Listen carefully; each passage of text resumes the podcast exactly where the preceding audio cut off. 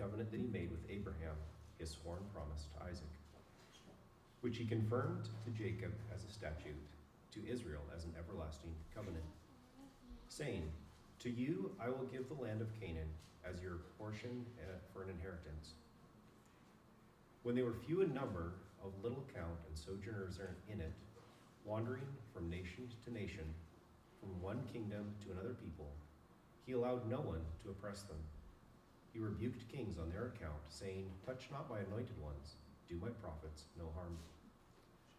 When he summoned a famine on the land and broke all supply of bread, he sent a man ahead of them, Joseph, who was sold as a slave. His feet were hurt with fetters, his neck was put in a collar of iron until what he had said came to pass. The word of the Lord tested him. Then the king sent and released him. The rulers of the people set him free. He made him lord of his house and ruler of all his possessions, to bind his princes at his pleasure and teach his will, teach his elders wisdom. Let's bow in prayer.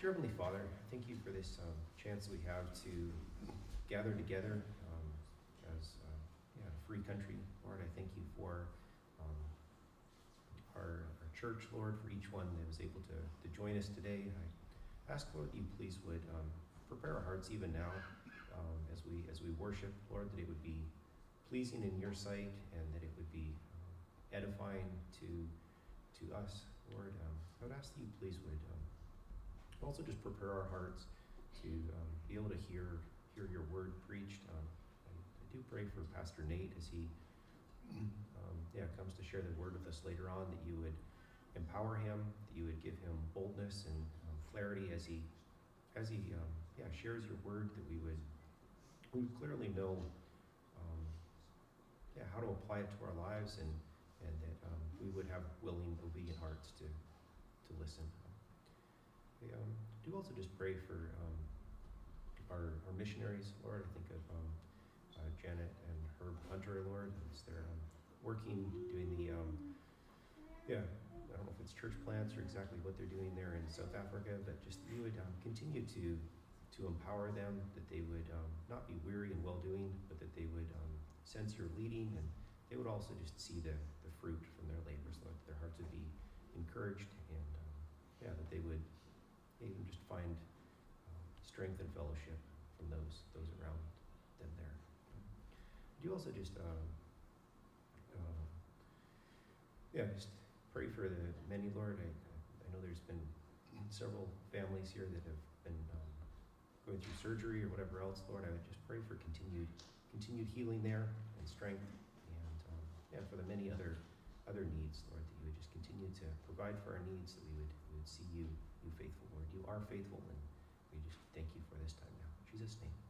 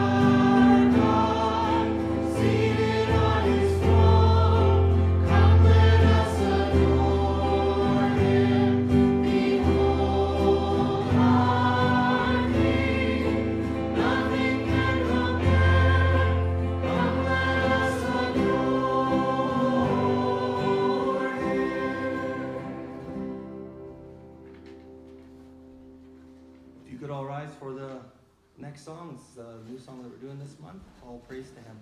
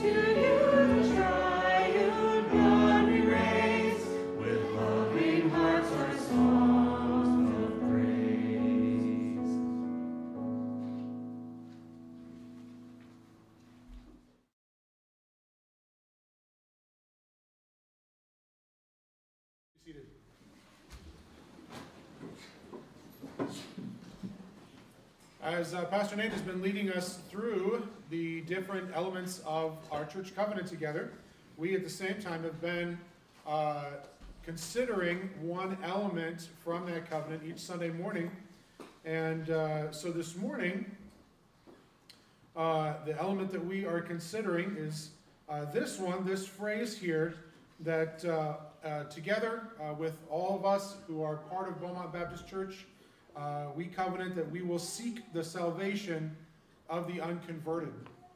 And there is probably no more well known passage uh, to express that than our Lord's words to his disciples, recorded, for example, here in Mark 16, where he says to them after he has returned from the dead, Go into all the world and proclaim the gospel to the whole creation. Whoever believes and is baptized will be saved but whoever does not believe will be condemned.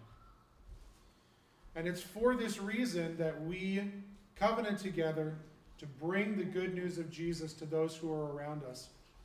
The truth is that, uh, as with every other part of the life of faith, our lives that we live throughout the week, we go through our work and we, we have our family life, we have our neighbors who are around us, it can be very easy to lose perspective on what God's word tells us is true. We can begin to uh, forget the situation that us and the people who are around us are really in.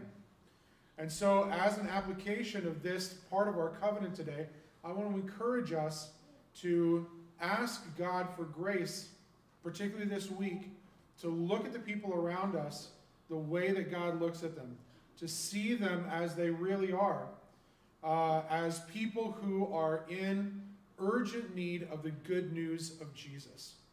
And uh, not people who are divided by different types of work or different you know, backgrounds culturally, or all those other things underneath the most urgent reality that each person around us, in our family, in our neighborhood, in our work environment, needs the good news of Christ. So let's pray for grace for that this week. Holy Father, we thank you that the message of your love to us through Jesus has reached us, has reached those of us who are the members of Beaumont Baptist Church. God, we know, we totally understand, and we affirm and gratefully rejoice in the truth today that your word did not come to us with this good news because we were so deserving. That we have not figured it out because we are so clever and intelligent. Rather, it was just your grace to us that brought the message of your love to us in Jesus. And so, Father, we pray that you would graciously help us in the same way to see the people that you have chosen to put us next to our sons and daughters, our spouses, our siblings, our parents, people in our extended family, our neighbors who live around us, the people that we work with, our clients and our customers and our coworkers and our bosses the people that we interact with in our community organizations, our friends, whoever it is, Lord. Help us to see their true state and to see them as you see them. Because, Father, there is no person who does not need to hear the good news of your love in Christ. Whoever does not believe these words is condemned, you tell us. But because you did not want to condemn the world, you sent your Son so that the world could be saved. And you sent through him the apostles and the prophets of the New Testament to carry that message out, and it has come down through the ages, through times and places, in your providence to us. We pray, Father, that you would give us grace to this week resolve that we will not be the end of the line for that message, but that we will see those around us as people in need of the truth of condemnation and sin and hope in Jesus. Give us that perspective first, Father. Help us to have that thought as we interact with people day by day. And through that truth, boldness and resolution by your grace to give the good news of Christ to those who need it, just as it was given to us. And so through this, we pray that you would be glorified. Pray in Jesus' name. Amen.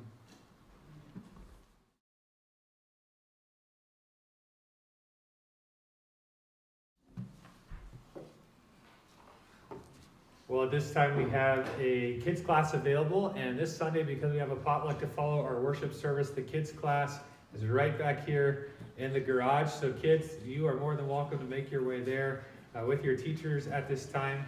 And uh, we really are grateful for all the children that God has put in our families and ministries here at Beaumont Baptist Church. Um, also, every Sunday, if you're unaware, we have a nursery uh, that just is uh, held in this back room right over here. It's fully staffed, and parents are more than welcome to drop your kids off at that. And of course, your kids are always welcome with us right here in the worship service. Um, I want to invite you at this time to join me in the book of James, James chapter 1, verse 21. James 1 21. Would you think that the following things are negative or positive? An uncoachable athlete, an unteachable student, an untrainable apprentice, or perhaps to top them all off, an incorrigible toddler. None of those characteristics are really positive in a person. And perhaps worst of all, thinking of things in that category, of people in that category, perhaps worst of all is an unteachable Christian. Christians can lose their ability to be taught. When you think about a brand new Christian and, and a, a, someone that's just been uh, born spiritually and the hunger for God's word, the hunger to be with God's people, and yet sometimes what happens over the course of the years, Christians get a little bit crusty. And they lose that. Christians can lose their ability to be taught, and God's plan for all of us is that what starts at the very beginning, that hunger would grow and grow and grow and grow until we behold Jesus face to face. The next commitment of our church covenant, number 12, is what we're going to consider today. We've been working through it. If you don't have a copy of that, there are copies on the back of the red table uh, right over here. But we've just been examining these and, and their biblical nature and trying to, to wrestle through okay, God, how do we live these out? And so we come to number 12 today, which says this I will remain teachable before the preaching of God's word. Do you ever want to get to the point in your life where that is no longer the case? Or is it possible that right here today that, that you are a bit hardened somehow to God's word and the preaching of it?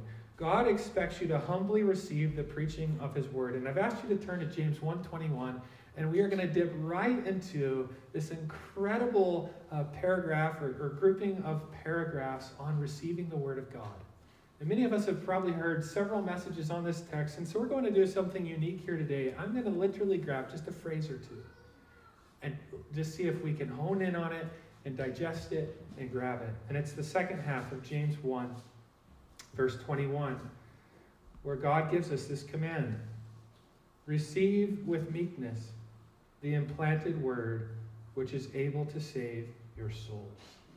Now, perhaps at, at, first glance, that sounds like an invitation to the unbeliever, the person who has not yet received the Lord Jesus Christ as their Savior, an invitation for that person to receive the good news of the gospel, what Dave was just talking about. But that's actually not what this verse is.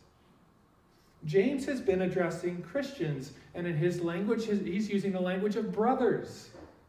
He used that word in verse 2 of chapter 1, verse 9, verse 16, verse 19. You'll see him use it again in chapter 2, verse 1. He's addressing Christians.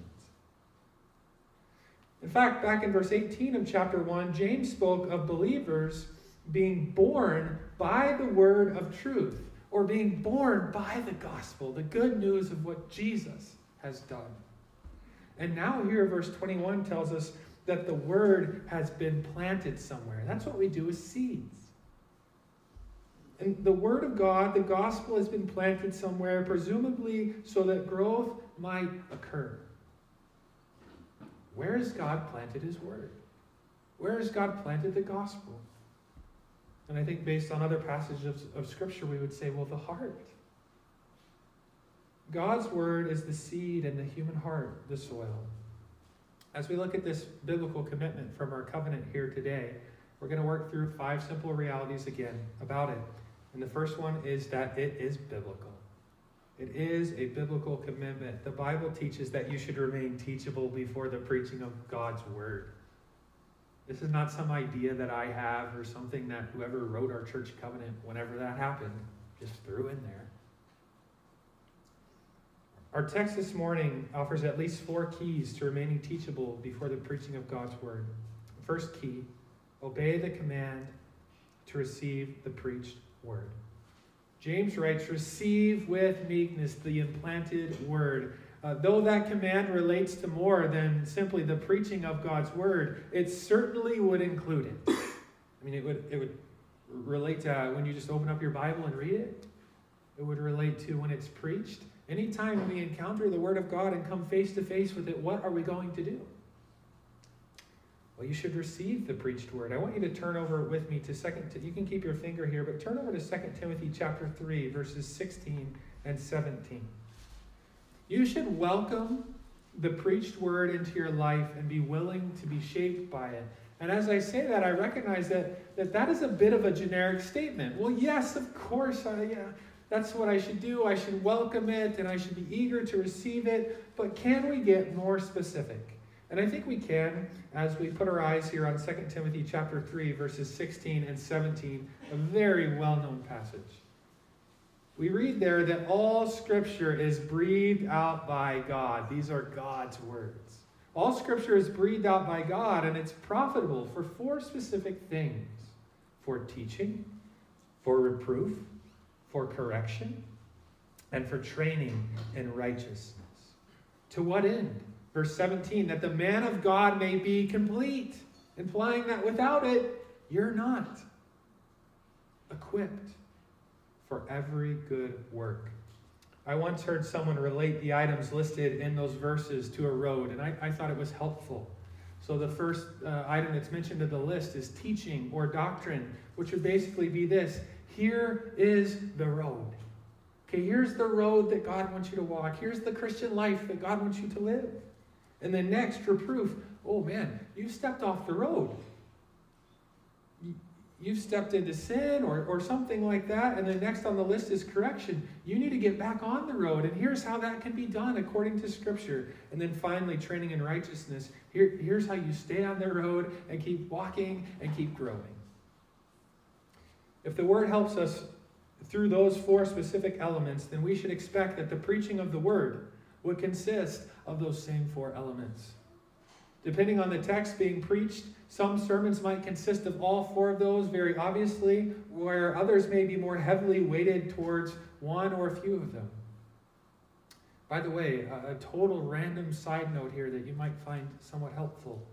If that's the pattern for how God helps his children with his word, then it's probably an excellent pattern for you to carry over into your own parenting and training of your children. I mean, just think about this for a moment. Often, what happens in, as we raise our children, it's, hey, you did something wrong, and here's the consequence for that. And that's not really restorative or corrective or uh, bringing things full circle.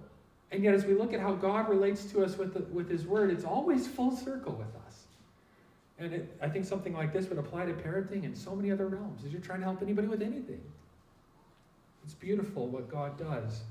But back specifically to this idea of pre- the preaching of God's Word, God wants you to willingly receive doctrine.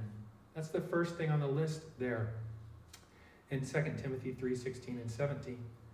When God's Word is preached here, you will be taught doctrine and you want to be willing to humbly bow to the text of God's word, whatever it says, even if it's uncomfortable. Or perhaps it does not seem to match your presuppositions. Or maybe it doesn't match your doctrinal heritage. Well, I always grew up being taught this, this must be right. Or it doesn't match your personal experience. I will say, preaching through books as a pastor, I have had many sections of Scripture that I went in thinking a certain thing and by the time I had studied through a couple chapters and preached through a couple chapters, I thought, you know what? My views have changed. Or they've been nuanced a little better. I'm not sure I can hold that position as firmly or as strongly. In this position that I didn't hold very strongly, I need to. And really, all of us, as we stick our, our noses in the Word of God, as it's taught to us, as it's preached to us, we want to ask, is this what the Word of the Lord says, regardless of what I feel or what I think? Or what I may have been, been taught in the past, we bow before the Word of God. God wants you to willingly receive doctrine, and God wants you to willingly receive reproof. Certain Sundays, you are going to sit down here in this room, probably every single one of us, and God, through the preaching of His Word, is essentially going to look you right in the eyes. And He is going to say, you are in the wrong. You are in sin. What are you do what you are doing, what you are thinking, what you are believing, the, that internal attitude that, that you're having is wrong.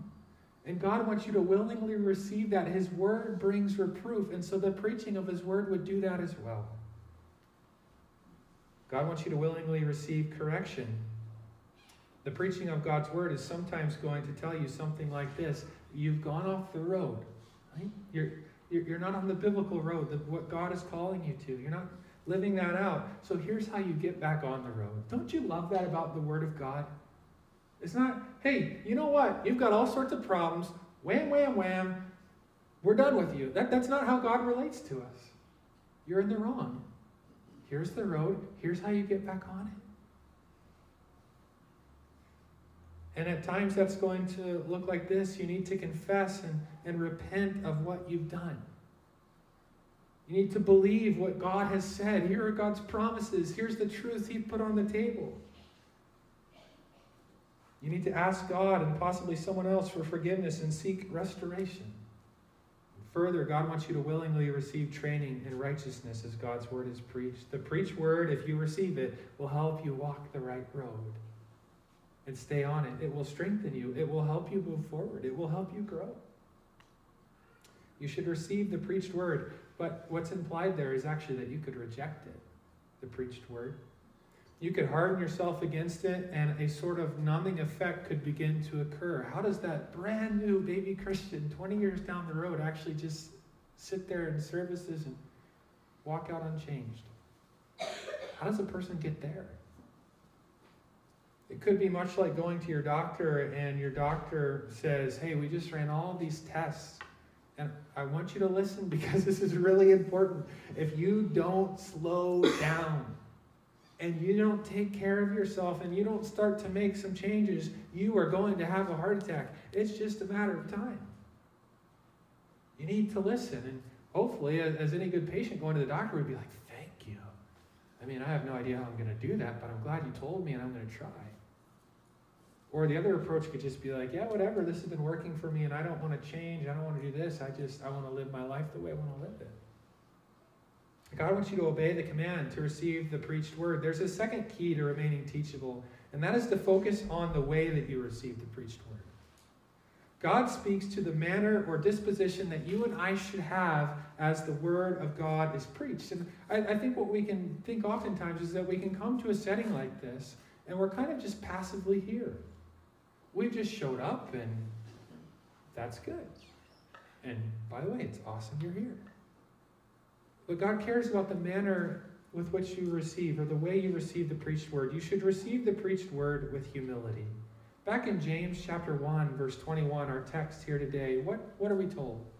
We're told to receive with meekness, receive with humility the implanted word. In other words, you are not listening well to the preached word if you are not listening with humility. And what does that look like? Well, it probably, here would be a few examples. As you come and you sit down and God's word is open, I mean, you are sitting there and in your heart you are saying, perhaps praying to the Lord, God, I need this. These words were written for me and I need to grow. I'm not, I'm not yet what God wants me to be. I'm very much a work in progress. I have sin struggles. I, I need whatever God has for me today from the pages of His Word. God wrote this for me, for us. I don't have it all figured out. And even this posture, I think of God, would you would you hit me, so to speak, lovingly with your word? Whatever you want to say, I'm listening. And I'm trying to come here and hear your word preached with all of my defenses, all of my arms, all of my defensive postures set down. And my ears are open. Receive with meekness the implanted word. You should receive the preached word with humility. But I think we could add to that that you should receive the preached word with hunger. This whole idea of reception. Throughout Scripture, God's word is likened to food. For example, Job spoke of God's word this way in Job 23, verse 12. He said, I have not departed from the command, commandment of his, God's lips. And then he says that he has treasured the words of his, of God's mouth, more than my portion of daily food. I don't know about you, but I really treasure my portion of daily food. I get excited about it. I can't wait. And if I miss it, it's like, that's not okay. And Job says, I have treasured your words more than, than if I get to eat today. As a Christian, you should have a hunger for the Word of God, and that should manifest itself as you come to church. I think if I could give you two, two words put together, it would really capture the idea humble hunger. And we see an exemplary model of this in the Jewish Christians of Berea. Uh, Paul preached in their synagogue, and Luke records for us in Acts chapter 17, verse 11, uh, of these people. He said that these Jews were more noble, one translation says open minded, than those in Thessalonica. And then give special attention to this next phrase and just note how it corresponds to the one in James. They received the word with all eagerness. What James has exhorted us to do, we see that these people did. And it, it continues there that they examined the scriptures daily to see if these things were so. God wants us to be like that, humble and hungry for the word of God. And so we want to focus on the way that we receive the preached word by God's grace, you want to receive it with humble hunger. A third key to remaining teachable is the value, the treasure of receiving the preached word. James speaks of receiving with meekness not someone's opinion, not someone's experience, not someone's excellent, marvelous, wonderful thoughts, not someone's wisdom, not someone's stories, but the implanted word. And when God's word is preached and we open it up and we, we, we look at it and it's declared, that's exactly what we get. We get the word of God. Uh, we read about how th- this, this book is breathed out by God. These are his words. And what does the Bible say about itself? I mean, what if you were to just try to fill in the blank for a moment in your mind? The, God's word is what? Can you think of any scriptures that speak about what God's word is like? God's word is what? I can give you a few examples. It's truth. John 17, verse 17 says, Sanctify them in the truth. Your word is truth. God's word is alive. Hebrews 4, verse 12. For the word of God is living and active, sharper than any two edged sword, piercing to, to the division of soul and spirit, of joints and of marrow, and discerning the thoughts and intents of the heart. Every time I read that, those words, I think about this. We study many, many books. We open up books. I mean, some of you have earned multiple degrees and you have opened up textbook after textbook after textbook. And what have you done with that textbook? You've opened it up and you've studied it and you've examined it. But it's a dead book. This book is described as being alive. Meaning this, that you don't just sit down and open it up and examine it. As soon as you open it up, it examines you. And that's what's being talked about here that it's a two edged sword piercing to the division of soul and spirit. I mean, God's word just goes right in there. It's light. Psalm 119, 105 Your word is a lamp to my feet and light to my path. Do your feet need the lamp of God's word? Of course they do. It's life giving food. Matthew 4, verse 4 It is written, Man shall not live by bread alone, but by every word that comes from the mouth of God it's righteous. Psalm 119, 160, the, the sum, the entirety of your word is truth, and every one of your righteous rules endures forever. It's eternal. Isaiah 4, verse 8 the grass withers, the flower fades. We all do. But the word of God will stand forever. And consider this it is also the single weapon of our spiritual warfare. Ephesians 6, verse 17, admonishes us to take the helmet of salvation and the sword of the Spirit, which is the Word of God. You do realize that the list that I just gave you is nothing more than the tip of the iceberg? I mean, time would totally fail us here today to capture all that God's Word is. In every regard, the Word of God is a priceless treasure. And so we are told, receive with meekness the implanted Word. Value the treasure of receiving the preached Word. And a fourth key to remaining teachable weigh the results of that. Weigh the results of receiving the preached Word. You could ask yourself a question like this What will the outcomes be in your life if you receive it?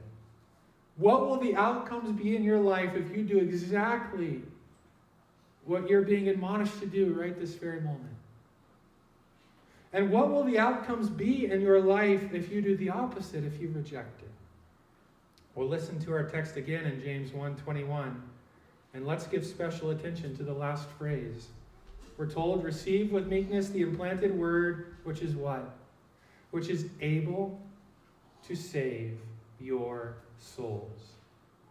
According to that last verse, when you receive God's word, when you receive the preaching of, of the word with humility, three spectacular components all converge together. And if you look, look back down at the text and that phrase, what three components are all converging together? What are they? Well, First, we have the words power and ability. We read of this, this of God's word that it is able, that it has power and ability to do something. So first the words power and ability, and what, what comes with that? Salvation and deliverance. And one more thing. you. The words power and ability, salvation and deliverance, and you. This powerful book, when received, will deliver you again and again and again and again. It will set you free. It will set you free from sin and its powerful grip. It will set you free from your flesh and its unredeemable, its unredeemable destructive ways, constantly vying within you to, to have its wills fulfilled, its desire fulfilled. And the Word of God will help you walk in the Spirit instead. It will set you free from the devil and his attacks. Our Lord used the Word of God when Satan tried to tempt him. It will set you free from the world and its allure. It will set you free and it will liberate you from your fears and from your anxieties. It will set you free from your feeble doubts and the crushing weights that come just hammering down on your soul. This book is breathed out by God. And he says that his words are life. And so is it any wonder that they are able to save your soul? Let me tell you something that God does every single Sunday, not just here at Beaumont Baptist Church, but all around the world. Every single Sunday, very ordinary men stand up. Insignificant men stand up. And they preach this book as very frail, very weak, insufficient men. And God, through the power of His Word, radically changes people's lives. And that's what Paul said in 1 Corinthians in the first few chapters there. This is not about me or anybody else, but the wisdom of the Word of God and the wisdom of the gospel. Uh, one of my favorite Charles Spurgeon's quotes is this. Perhaps you've heard it before. The Word of God is like a lion. I don't go to the zoo very often, but truthfully, if I ever go, the lion cage or enclosure is probably the better politically correct word. This is like my favorite animal to see. They're normally sleeping, but when a lion stands up on its feet and moves and is active, it's incredible. And Spurgeon said this the word of God is like a lion. You don't have to defend a lion, Spurgeon said. All you have to do is let the lion loose, and it will defend itself. Weigh the results of receiving the preached word. If week after week you come in and you receive the preaching of God's word, you will be among the freest of the free. And if you don't, you will be among the bound, the enslaved, the crushed. God expects you to humbly receive the preaching of his word. It's a biblical commitment. And so we're looking at this particular commitment of our covenant. We've seen that it's a biblical commitment. Let's move to a second simple reality about it. It is a threatened commitment. And as I just stated, it is threatened to your own peril. What might keep you from receiving the preached word? Well, James chapter 1, I think, would help us think about that a bit. Pride and indifference would keep you from receiving it. These often replace the humble hunger that James 1 calls for. And if instead of hungry, hunger for the word of God, and in that place of that comes pride and indifference I mean, you could be content with just where you're at. I'm doing pretty good. I'm happy. My life is working for me, at least right now, and I don't even want to change. Or you could have a low view of God's Word. You know, it's just a book, it's hard to understand. Or you might become hung up on the messenger in some way, shape, or form. As I mentioned just a few moments ago, every single Sunday, very ordinary men stand up and preach this book with high voices and low voices, with, with better presentation skills and oratory skills and all the rest. Some men with greater charisma than others, some who speak slow, some who speak too fast. Or there's a relationship between the person preaching it and something, I don't know, there's something there. And as God's word is preached, you just, you get hung up on something in the messenger. Or you could be a hearer and not a doer, as James chapter 1, the, right where our text is at, talks about. That you could stand before the mirror of God's word and you could see yourself and you could walk away unchanged. I think anytime that we have unconfessed, unrepentant sin in our lives, it's particularly hard to receive the word of God. John Bunyan, famously wrote in the cover of his Bible, either this book will keep you from sin or sin will keep you from this book. And I think all of us know that to be true by experience. You may want to hold on to your sin, or you, you frankly just may not like what it says. There was a king in the Old Testament named Ahab. You remember Ahab? He had a lot of problems. Well, Ahab had 400 counselors who were basically there to tell him exactly what he wanted to hear. I mean, Ahab's reign was like, hey guys, just tell me, it just needs to be my way. I mean, that's Ahab. And he's got these 400 men that tell him what he wants to hear all day long. And Ahab's about to go to war beside this other king. And that other king said, Actually, I love your 400 guys, but I'd like to hear from somebody else. I'd like to get counsel from somebody else on what we're about to do. And Ahab told the other king something to this effect Well, here's the deal. I mean, I could go get counsel from this other prophet of God. His name's Micaiah. But I hate him. Do you know why I hate him? Because I never like what he says. He never says good things about me. And so Micaiah is brought to give these two kings counsel, and as he's being summoned, he's also being begged to tell Ahab, King Ahab, what he wanted to hear. Make sure you tell Ahab what he needs to hear. And Micaiah replies in 1 Kings chapter 22, verse 14. He says, I'm not going to do that. As the Lord lives, what the Lord says to me, that I will speak. I'm just the messenger. And whatever the king, the true king says, that's exactly what I relay. Well, Ahab didn't like that. Ahab, I mean, Micaiah didn't tell Ahab what he wanted to hear, and so King Ahab throws this guy in prison, and they decide to go to a battle against the counsel of the Lord.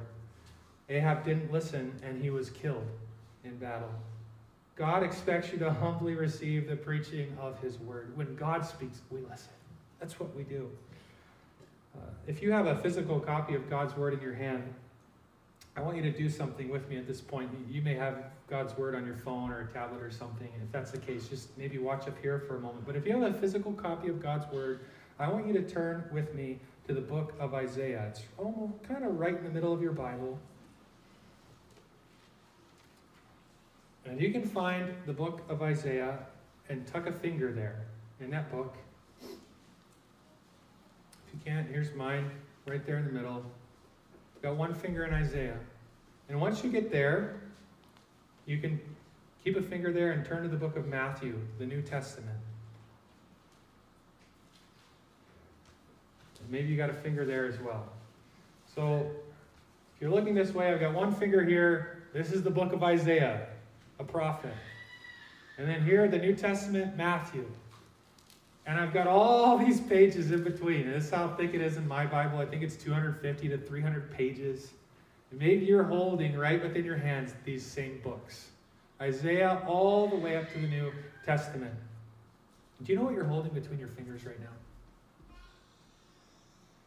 You're holding within your hands the message of the prophets, the Old Testament prophets. People often think of the Old Testament prophets as predictors, and yes, they were that. God spoke of future events through these men, but the vast majority of the prophet's message actually wasn't prediction. I mean, if, if, if you read these books, it's not like, hey, here's what's going to happen, here's what's going to happen hundreds of years from now. It, it, that, that's not the vast majority of what you're reading. The vast majority of the prophet's message was not prediction, but preaching. The prophets were preachers. They were heralds who stood up again and again and again and proclaimed, Thus saith the Lord. These are God's words, not mine. This is God's message to you, not mine. In fact, for some of those men, they would have probably been fine if God never called him to, to deliver their mes- his message. But they were faithfully, here's God's truth, and I'm here to share it with you. And through the preaching of the prophets, God was calling Israel and Judah to repent of their idolatrous ways and their spiritual adultery against God Himself. They were announcing that judgment is coming. And for hundreds of years, God faithfully sent preacher after preacher to his people, but the people of Israel wouldn't listen. We're good. We like, we like how it's going for us. We've got a good arrangement with all these other nations. We like their gods. We like their wives. It works. They wouldn't listen. And sure enough, God's loving, chastening hand came down very, very heavy on his people because they had abandoned him. God expects you to humbly receive the preaching of his word, and it's so easy to do exactly what God's people did for centuries. I'm good. It's work this is working for me. It's a threatened commitment and threatened to your own peril. Number three, third reality, it is a practical commitment. Here are a few ways that you can live this commitment out. One would be uh, just the whole idea of advanced prayer. Listen to what the psalmist prayed in Psalm 119, verse 18, and maybe think about how you could apply this to the preaching of God's word. The psalmist prayed, Open my eyes that I may behold wondrous things out of your law. What if sometime prior to the preaching of God's word, sometime prior to gathering with God's people on Sunday, or even uh, once we've gathered, you could pray something like this to the Lord God, would you help me to receive your word? God, my ears are open, and whatever you want to say to me today, I am listening. Would you open my eyes? Would you open my ears? Would you feed me? Advanced prayer. Also, I, the idea of advanced confession of sin. If you're there in James chapter 1, look at verse 21 again. And notice what precedes the, the, the little text that we chose for today. James 1:21 starts this this way. Therefore, put away all filthiness and rampant wickedness, and receive with meekness the implanted word, which is able to save your souls. If you can make every effort to come to the preaching of God's word already right with God and already right. And James is admonishing us here if you want to receive my word, my truth, deal with your sin. Make it right. And also the idea of attentive and active listening, listening and receiving, that actually takes a lot of work. And you want to work to listen well. You, you want to try to avoid the passive, I just came, I, I sat, I went out. No, I came and I paid attention. And, and that may look different for all of us. Uh, some of you may be note takers, and the way you process is you just sit there and I mean you're you're taking crazy notes, just you're just going, you're writing and you're grabbing, and this is good. And others of you, if you try to do that, you would not hear a single thing. That's me. I just like, if I start taking notes, I'm not listening at all. And whatever works for you, you want to come in and say, God, give me your help so that I can listen well. God expects you to humbly receive the preaching of His Word. It's a practical commitment. Number four, it is a grace required commitment. I want to ask you to turn to 1 Corinthians chapter 2 verses 12 to 14. Obviously, you need to put some effort in as the Word of God is preached in practical ways, like I just mentioned. But ultimately, at the end of the day, you need God's help. And you need God's grace. For example, God tells us of the critical role that the Holy Spirit, His Spirit, plays in our understanding of His words and consequently our understanding and grasping of the preaching of God's words. Look at 1 Corinthians chapter 2, verses 12 to 14. And these verses are really about the crucial role that the Spirit of God plays in helping us understand God's truth. Paul said this. He said, Now we have received not the Spirit of the world, but the Spirit, the Holy Spirit, who is from God. We've received him. Why? That we might understand the things freely given us by God. In verse 13, and we impart this in words not taught by human wisdom, but taught by the Spirit, the Holy Spirit, interpreting spiritual truths to those who are spiritual. The things of God are, we understand them by the Spirit of God. The natural person, verse 14 says, does not accept the things of the Spirit of God, for they're folly to him. And he is not able to understand them because they are spiritually discerned. I think this really big picture from those verses, what is very clear is that God has given us the precious gift of His Spirit, and it is His Spirit that helps us understand His words. And I think we want to humbly come to the preaching of God's Word, recognizing that I have three degrees in theology, and I open up this book many times and go, I don't know what's going on there. I'm not sure what's being said there. What? All of us have that experience. And I think the simple reality is we want, we want to study. We want to, we want to mine the truth from God's word. But at the end of the day, no matter how much study we've done, no matter how many degrees we have, or by the way, how many degrees we don't have, God says that the essential ingredient to understanding this book is Him, not a pile of degrees. We need His help. And so we all come to this book and we say, God, I need your grace. Would you open up your words to me? We sing a song here that I think is so good. We often sing it before the preaching of God's word. It's called Speak, O Lord. And it's, it's a prayer that we sing God, would you speak?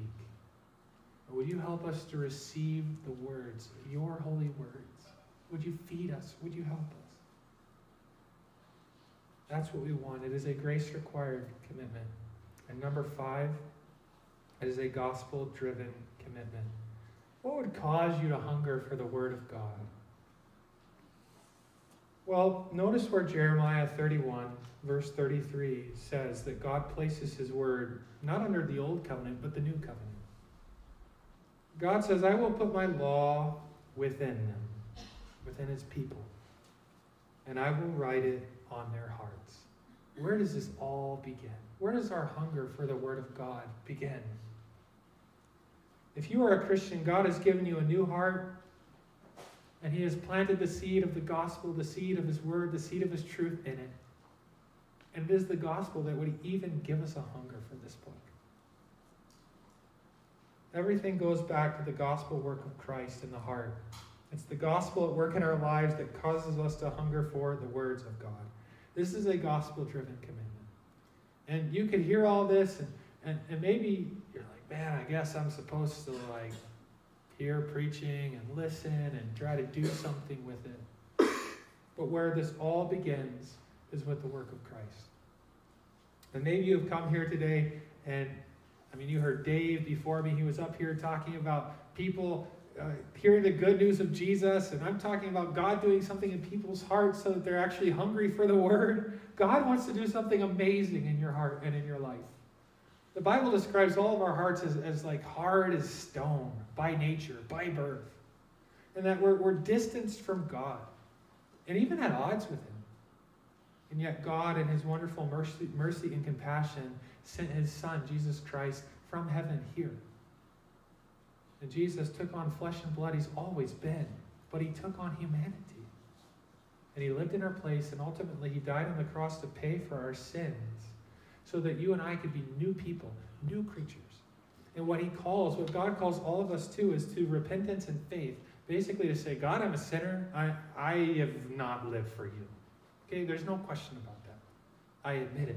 I confess it, and I don't want that life anymore. I don't want to live against you. I want to live for you. I don't want to live a life of sin. I want to set free from that. And so God would, I acknowledge that. God, would you save me? Jesus, you tell me Jesus did for something for me in the pages of your, your word. You tell me Jesus died for me and that he was buried and that he rose again. And if I'll put all my confidence and trust in him to save me, he'll give me new life. He'll cause me to be new. He'll change something in my heart. You can't earn that. You can't buy that. It's something God gives you as a gift. And if you've never experienced that, if you're not a new creation, then God says is repent and believe the gospel or the good news. You don't, you don't work for this. God does this for you. And if you don't have this new life, I'd encourage you to do what God admonishes you to do. And maybe in just a moment, as I pray to God, you just sit there and say, God, I, you're right. I'm a sinner. My heart is hard. I love my sin. But what Jesus did, I believe you can save me. Will you? Will you make me new? Will you make me whole? And He will. He promises to do that very thing. Very quickly, as we wrap up, we've made the same three applications every week. Here's the first one live it. God expects you to live this out. Week after week, as you hear God's word preached, we want to apply this. But we want to encourage you as well, our elders want to encourage you to pray the commitment that you see in, in the covenant. Um, that's why we've made several of them available. We hope that you'll grab a copy, stuffed in your Bible. And these biblical commitments that we see in our covenant, what if we all prayed those for ourselves as individuals and we prayed them for each other? God, would you help me to respond to the preaching of your word like that? God, would you help us to respond to the preaching of your word like that? And then number three, try to make that contagious. We are a people who want to be hungry together for the word of God. God expects you and I to humbly receive the preaching of his word. Would you bow your head with me at this time? And you're going to have some time to respond to the preaching of God's word here at this time. I just want to encourage you to, as we all sit here quietly in our seats, to pray to the Lord however He may be leading you. And uh, you take the time to respond to the Lord.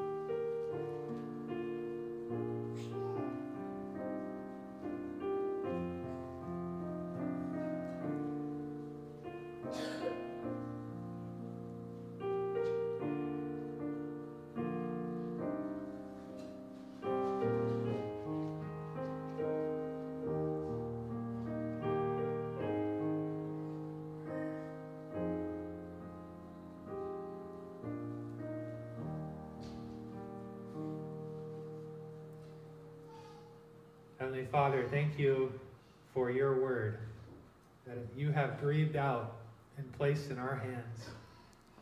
God, we thank you for the precious gift of your word. We pray that we would receive it with humble hunger, with meekness, that we would treasure it. And Lord, we trust that as we do that, it will do what you sent it to do in our lives. It will save, it will deliver our souls again and again and again.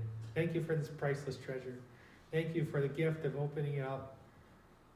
And God, we, we pray that we would, no matter who preaches it here at Beaumont Baptist Church, that we would be quick and ready to receive it. And we thank you for its power, that it is alive. Thank you for this time that we have shared in this book here this afternoon. And we pray these things in Jesus' name. Amen. You can look this way. We have uh, the privilege here today to partake of the Lord's Supper together. And then after that, we're going to share a meal together as a church family. And one of our elders, Greg Hunter, is going to come and lead us as we go to the Lord's table. And I just want to say the great delight that it is actually for me as a pastor uh, to go sit down here in just a moment and have another brother, uh, another elder come up and lead our congregation. Uh, for me as a pastor, that is just a, a very simple and great joy. And thinking about the words of um, 1 Thessalonians in the last chapter, verse 13 says, Of those who labor among you in the Lord, it says to esteem them very highly and love because of their work. And I'm just so grateful for men like Greg who are faithfully uh, leading and shepherding our flock, and thankful uh, that Greg can come lead us to the Lord's table at this time as we celebrate our great and awesome God and uh, our Savior and remember his work on the cross for us. So, Greg, uh, would you come and uh, lead us to the table?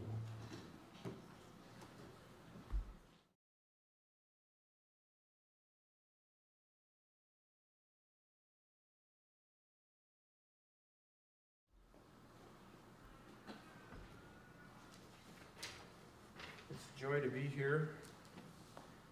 I invite Michael and Bob to come up well and lead you believers in the, as we take this moment to reflect on the Lord's table, on his death, burial, and resurrection. For us, this is for all believers. It's not just for the people of Beaumont Baptist. We, I know we have guests here today. If you've trusted in the Lord Jesus Christ as your Savior, on what he did on the cross alone, not of your own works, but of, of his gift to us. If that's you, you're more than welcome to join us. That being said, the Lord, as we just, Pastor Nate just preached, He determines through His Word how we're to do this and receive what He says here in 1 Corinthians 11 27 and 29. It's possible that you're a believer that's not in a place where you should be partaking today. So hear these words of our Lord. Whoever therefore eats the bread or drinks the cup of the Lord in an unworthy manner will be guilty concerning the body and the blood of the Lord. Let a person examine himself then, and so eat of the bread and drink of the cup. For anyone who eats and drinks without discerning the body eats and drinks judgment on himself. Also, we can reflect on these words that David in the Psalms often was reflecting on where his heart was at. In Psalm 26, verse 2, he says, Prove me, O Lord, and try me. Test my heart and my mind. So do that before you partake. Make sure that you're right with the Lord, that you're right with brothers and sisters in Christ. If you are, by all means, partake. With that, Bob, would you come and pray for the bread?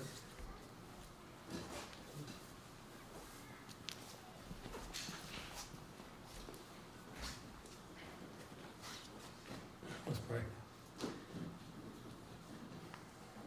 Father, we come to you this afternoon, and uh, it's a privilege to be able to be called your children and to partake in a, in a simple observance of what your Son did for us to make it possible for us to be your children. It's so often just words on a page and a ritual and something that we know a fact that happened. Jesus died on the cross for my sins and rose again, went to heaven, and it's just a fact. But we know that what happened to him and what he willingly submitted himself to was a um, horrific act of self sacrifice. For centuries, the Israelites had been watching daily, on a regular basis, animals being sacrificed and their blood being taken and offered as a payment or as a uh, satisfaction for the sin that they committed and they, they confessed to. I'm sure many in this room have never seen an animal slaughtered but it would have been a horrific experience. And for Jesus to go and willingly put himself in that situation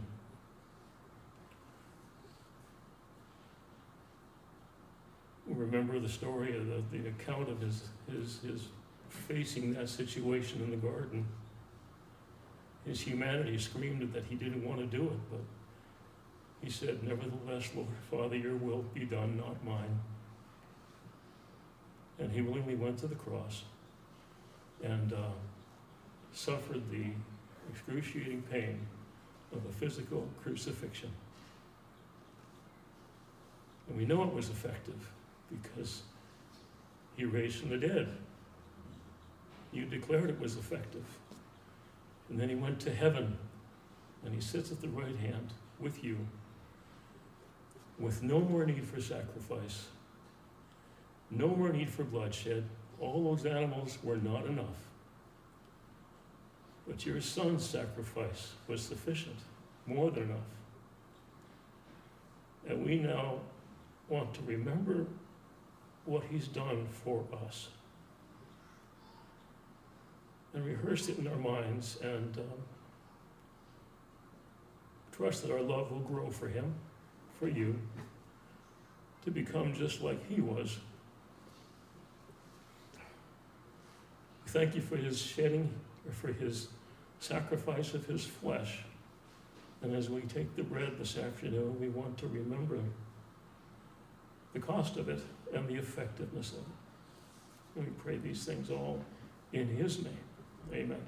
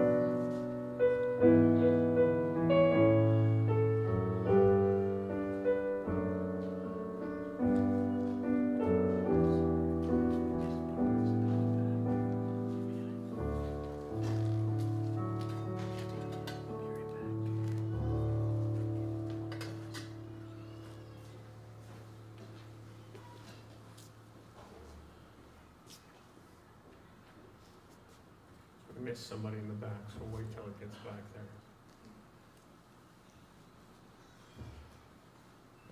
Okay, we made it. Yeah. First Corinthians eleven, verse twenty-three, we read, "The Lord, on the night that he was betrayed, took bread, and when he had given thanks, he broke it and said, This is my body for you. Do this in remembrance of me."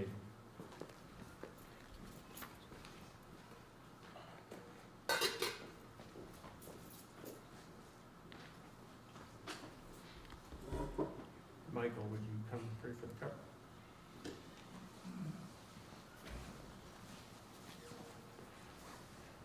Let's pray.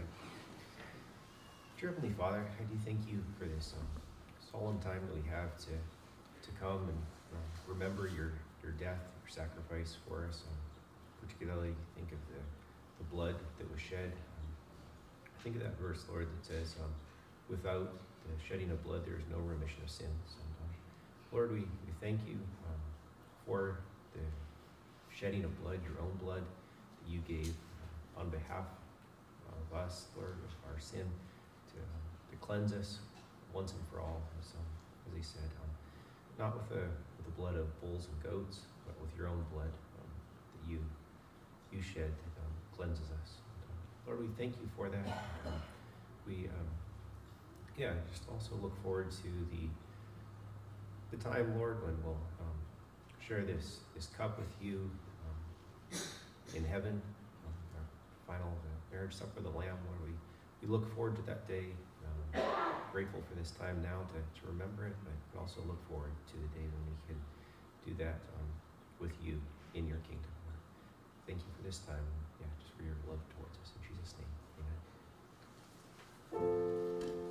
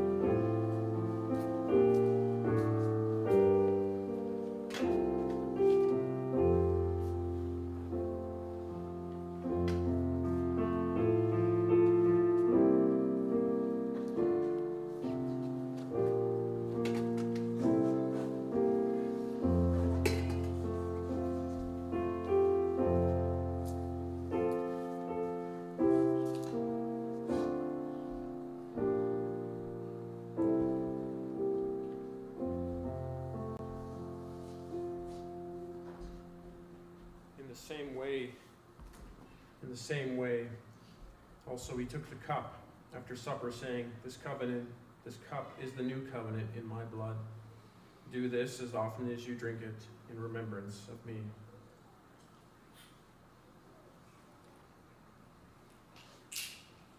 For as often as you eat this bread and drink this cup, you proclaim the Lord's death until he comes.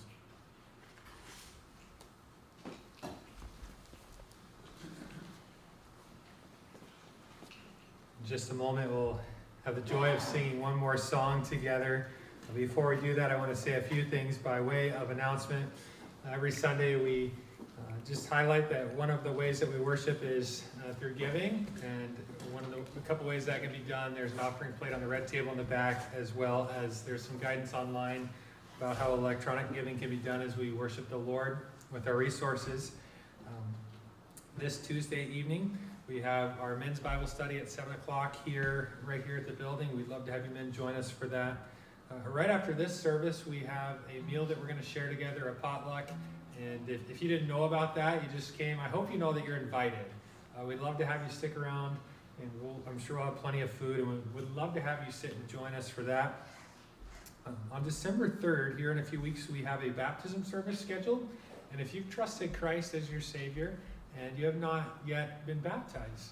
I would love to talk with you about that, and uh, it'd be a joy uh, to celebrate with you as you follow the Lord in believers' baptism. So come see me if that's an interest of yours. If you're a child, always encourage you to go talk to your mom and dad about that uh, first thing there. And then one other thing I wanted to mention uh, here today is we have several of our people that have gone through a little series. It's just called Foundations Bible Truths for Christian Growth. We've never done anything officially with it, but I just started handing some of these books to people over the last couple years and encouraging them to go through the book with other people. And it, it just kind of more people kept coming and, hey, could I do that? And I'd be interested in that. And just had a lot of people over the last couple years that have done it. And so I would strongly encourage you if if you've never just had the chance to even go through some really basic uh, things related to the Christian life and the teachings of the Bible, and you would like that, I would love to connect you with another uh, man or woman to go through this with. I think you would immensely benefit from it, and it would be a delightful time shared together in God's Word. So just wanted to mention that if that is of any interest to you. Well, I want to invite you to stand here. I'm going to pray for our meal, and then we'll conclude by singing one more song together. Let's pray. God, thank you that we can share a meal together. This is the sort of thing that a family does, that our families do many times a day because we're a family. And God, thank you as a church family that we can share a meal together and sit around tables, enjoy food and enjoy community, what we have just uh, celebrated and proclaimed in the Lord's Supper here today. And may that be reflected in the meal that we share together here this evening. In Jesus' name, amen. Let's sing.